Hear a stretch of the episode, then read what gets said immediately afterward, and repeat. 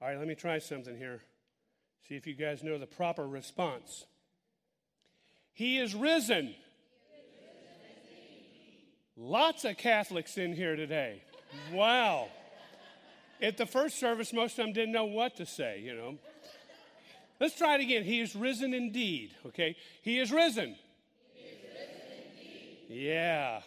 Don't you feel good now? You could fit in just about any church with that one. All right. Well, the night before Jesus was crucified, he made a very strange statement that nobody who heard it understood it. This is what he said In just a little while, the world will no longer see me, but you're going to see me because I am alive and you're about to come alive. What in the world did he mean by that? They were probably wondering, what do you mean? We are alive. What does he mean? We're about to come alive. Easter is all about coming alive. That's what it's about. Jesus Christ proved he was who he said he was. He said, I'm God. I'm going to let them kill me on a tree, put me up on a tree, kill me, crucify me, and then I'm going to be buried for three days, and then I'm going to raise myself back up. He did just that. He proved who he said he was, was who he was. And in history now, in history, time is divided by BC and AD. Every time you say 2013, you're referring to the number of years since that event. Now, almost everybody knows that part of the Easter story. What most people don't know is the part of the story that involves you and me.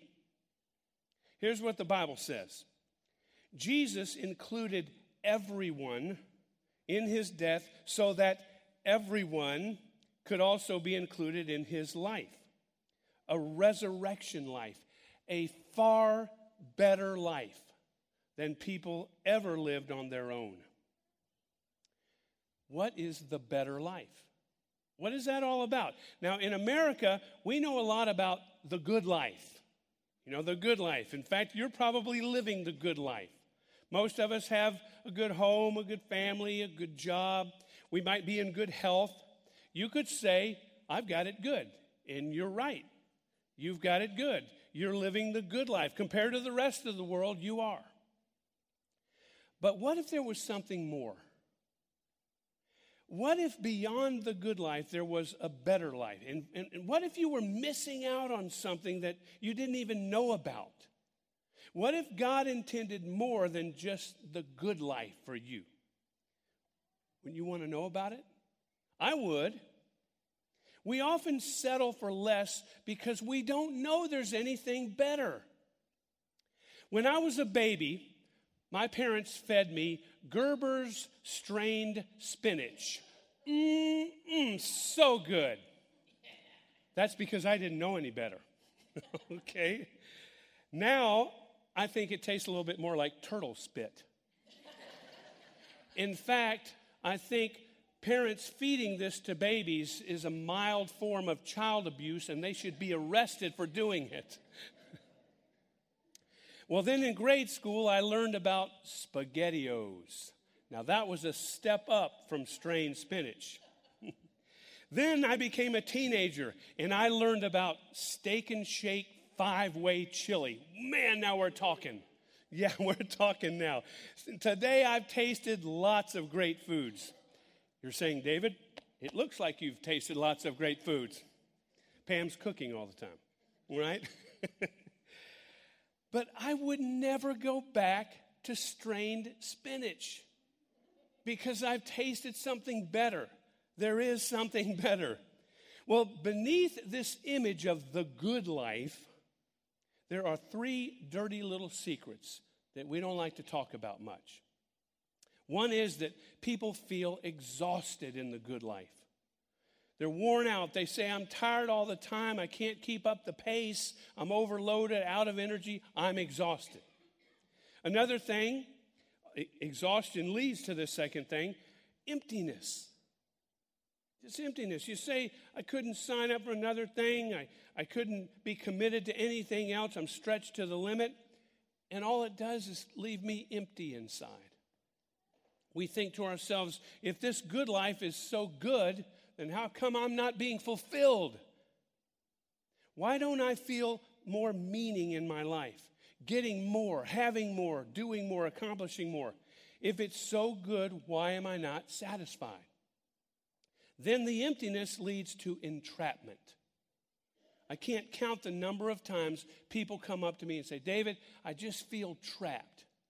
I feel trapped with my finances or my debt. I don't know if I'm ever going to get out of it. I feel trapped in my relationship. Maybe it's a boyfriend or a girl, girlfriend. Maybe it's a marriage. You think, I can't get out. I can't get on with it. I just, I'm trapped.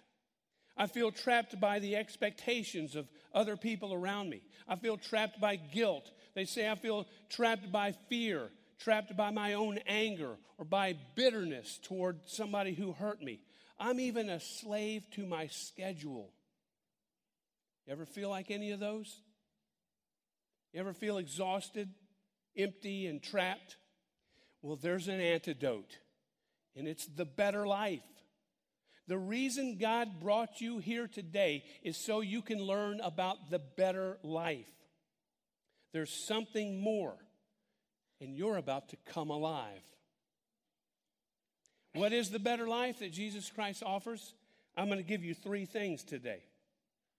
The first thing about the better life, it's filled with meaning, it's filled with purpose to live. The greatest tragedy in life is not death. That's not the greatest, it's not even close to the greatest tragedy. The greatest tragedy is to live your entire life without knowing your purpose. Unfortunately, many people go through life that way. They don't have any idea why God put them on earth. What am I here for? That's the big question. Well, I'll be blunt. The good life isn't good enough. It's just not good enough. Looking good, feeling good, having the goods, it just doesn't work. Not enough to make you happy. If it were true that that stuff made you happy, then Hollywood would be the happiest place on earth. But it's not. That's why all the trash talking gossip magazines love Hollywood. There's so much to write about. Yeah. Being filled with meaning is better than being filled with things. A lot of people confuse a full life with a meaningful life. Having a full schedule is not the same as having a fulfilled life. So we search for the meaning, search for meaningness, search for purpose through all kinds of stuff, through hobbies, through sports, through travel or relationships or sex or food. None of those things are bad. They're all good things, but they just don't last. And then when that experience is over, where do we go for our fulfillment? Where do we go to get meaning in the down times? Well, there's only one place to go to the God who created you.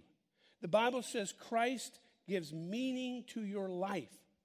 You were made by God. You didn't make yourself. Your parents really didn't even make you, they had a part, but they didn't make you. God makes you. If God didn't want to make you, you wouldn't be here. And until you understand that you were made by God and for God, life just is not going to make sense. Until you understand the purpose that He put you here on earth for, you won't be able to step up from the good life to the better life. The Bible says, because Jesus was raised from the dead, Easter, we've been given a brand new life and have everything to live for, including a future in heaven. And the future starts now. It's not just up in heaven somewhere, it starts right now. Now, this is a very, very important verse in the Bible. Notice that this better life, whatever it is, is somehow connected with what Jesus did on Easter. Somehow his coming back to life enables us to live a better life. Also, notice that the better life is not just an addition onto your old life. It's not just something you tack on, it's a whole new deal. How many packages say new and improved? We all know what that means. Same old junk on the inside, just different labels. All right? That's all it means rearranged, repackaged. But God says, I want to give you a chance to start all over again. I play a little golf, very little. In fact, the other day I was arrested for impersonating a golfer. Anyway, sometimes when I play with my friends here, we, we have this incredible thing. We agree to this before the game starts. Incredible thing. It's called a mulligan. Oh, oh, I love mulligans. Now, if you don't know much about golf, that's when you uh, take your first shot and you hit it so poorly that it hits a tree and bounces off and hits your partner in the head. You get to do it all over again. Not hit him in the head, hopefully, but you get that that first shot doesn't even count. It doesn't matter how big the knot is on his head, it doesn't count. Get to do that all over. I love mulligans. I wish I could get one on every hole. Jesus Christ gives you a mulligan for your life, a do over, complete do over. You know, all those dumb things you've done in life, and you just wish you had done something differently? Bad decisions, mistakes, sins, failures, whatever you want to call them. He erases those and lets you start over. What a deal. No more guilt, no more guilty conscience, wiped out, a new start. And you ask, well, how can I get that? Well, I can tell you this you cannot earn it, you can't work for it. Notice that this verse says we've been given a brand new life. It's a gift. He gave it to us. It's like Jesus said, I'll die for all the sins of the world and pay for everything that's ever been done wrong so you don't have to pay for it. I'll give you complete freedom. I'll give you a mulligan on your life and you will be able to start brand new all over again. And he says, We have everything to live for. That's meaning, that's purpose. We become rich by his death. Jesus gave up everything in heaven, all his glory, to come to earth, give it all up, including his life. It says that he was kind enough to give that all up, all his riches, to become poor so we could become rich. Now he's talking about meaning here, not money or things. Jesus Christ could have saved himself from the cross, but instead he gave up everything so you and I could have everything. Wow, what a God. When we plug into him, he shows us our purpose. He shows us how to have real meaning. So, this better life is filled with meaning, and, and it's more. Number two, it's a life of grace filled freedom. Grace filled freedom. The Bible says we're free to live new life in the freedom of God. It almost sounds redundant. We're free to live in the freedom of God. The freedom of God comes by grace. What's grace? It's when God gives you what you need instead of what you deserve. That's a good deal. That's a good deal. Everything you have in your life is because of God's grace. The next breath you're going to take is a gift from God. Your body just does that automatically. Your whole life you owe to the grace of God. Grace is saying, I forgive you even though you can't earn it. I forgive you, and, and I'm not holding a, a grudge against you. You don't have to pay for anything. Jesus Christ took our sins. Grace is that road to freedom. Now, we Americans love freedom. We fight for it, we want freedom all the time. But Jesus Christ sets us free from so much stuff. I'm amazed that we Americans don't jump on that bandwagon more quickly than we do. Some people totally refuse Christ, but He's all about setting us free. Why don't we just take it? Look at this. He sets us free from guilt. We already talked about that. That's the mulligan thing. He sets us free from the fear of death. When we know God personally, we know where we're going after we die. Joyce Salzberg, passed away this past week. And uh, in fact, 10 o'clock Wednesday, be here. We're having a service to give her and her family honor. So please be here. That's Wednesday at 10 o'clock. Something that was so neat to watch. All this families around, and, and even the way Joyce talked in weeks prior. They're not afraid of death. Now, they're mourning. That's healthy. They need to mourn and go through all that. They're sad, but they're not fearful. And neither was Joyce. She was ready to go, right? She was ready. Let me go be with Jesus. This is kind of boring around here. you know? We don't have to fear death. That's because Jesus set us free from the fear of death with all this rising stuff. He sets us free from hurts, hurts that other people cause, from bitterness and anger that we don't know how to let go of. He helps us let go of it. He sets us free from the expectations of other people. Oh, don't you hate that one? But He sets us free from it. He sets us free from worry and anxiety. Jesus sets us free to stop trying to earn God's favor. Stop trying to just please Him so He'll smile at us. Does God like you? That's a question, isn't it? That's a good. Does he like you? You may be unsure about that if you don't understand much about grace. Some of you were raised in a religious home, or, or maybe you were in a very strict religion. Every belief system in the world can be summarized by one of two words do or done. Every belief system either has do or done. All the religions in the world basically say this here's what you must do to get God to like you. Then they have their own set of rules, and if you do all these things, then God will smile and say, All right, you're cool.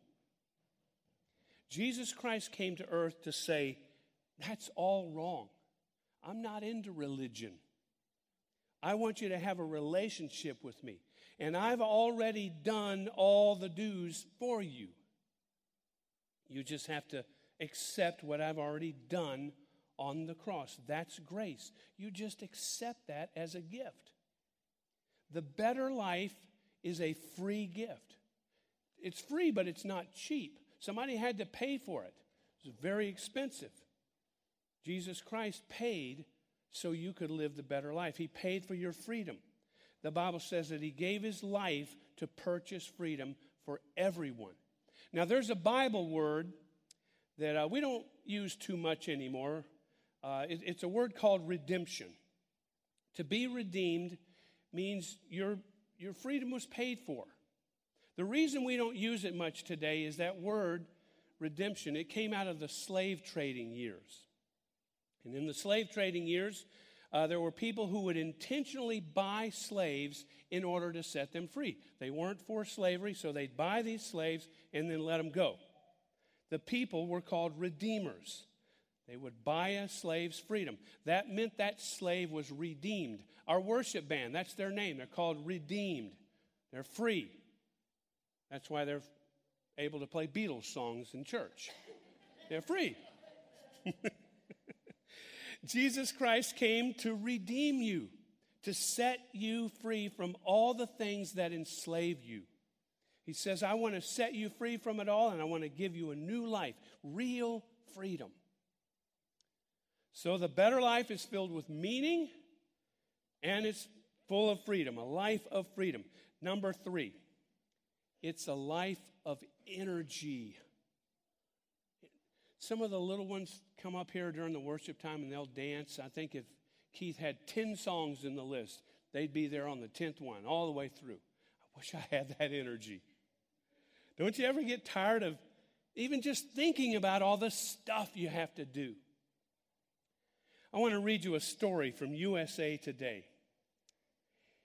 It says in Ridgewood, New Jersey, a worn out mother named Maria got fed up with her family's overscheduled lifestyle.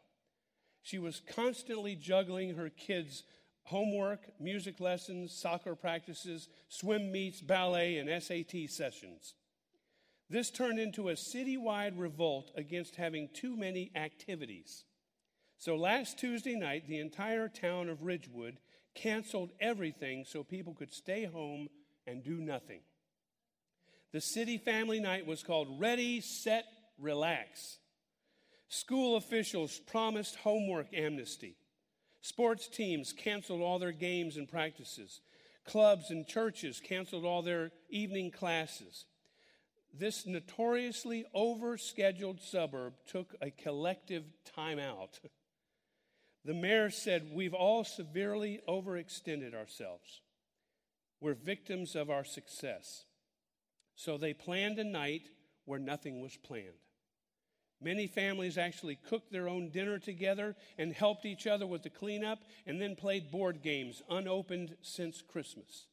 Anybody think this is a good idea for Perry County? Sounds good, doesn't it?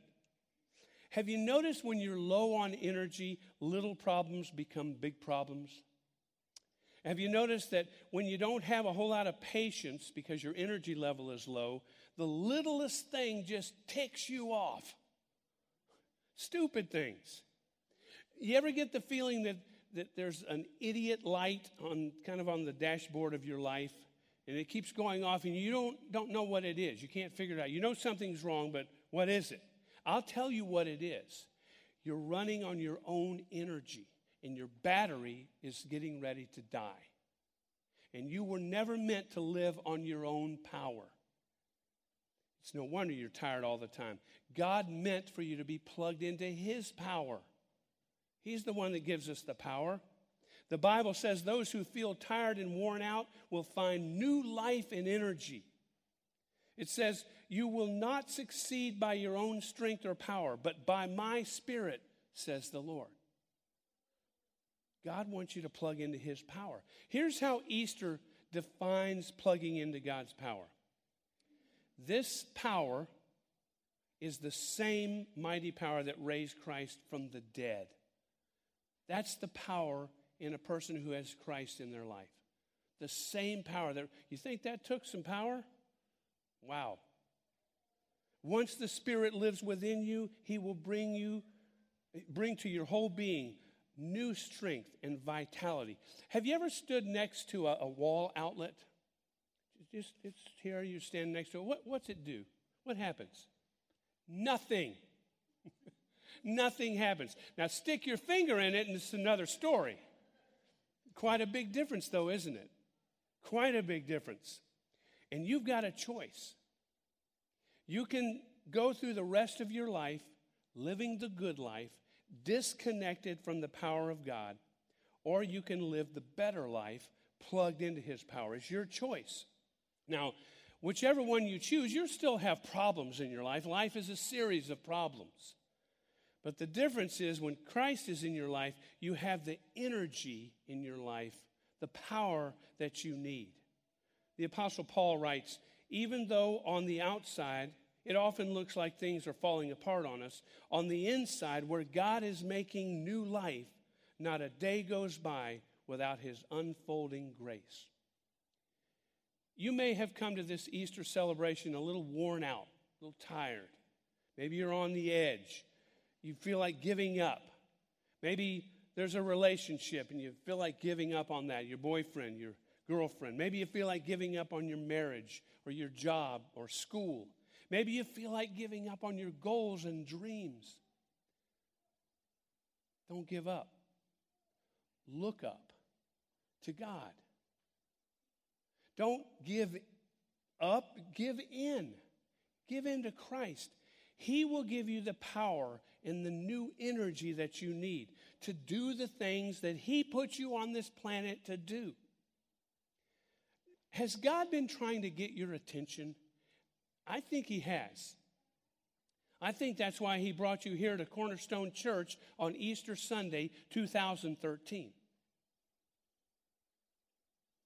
I think He brought you here so He could say to you, the good life isn't good enough.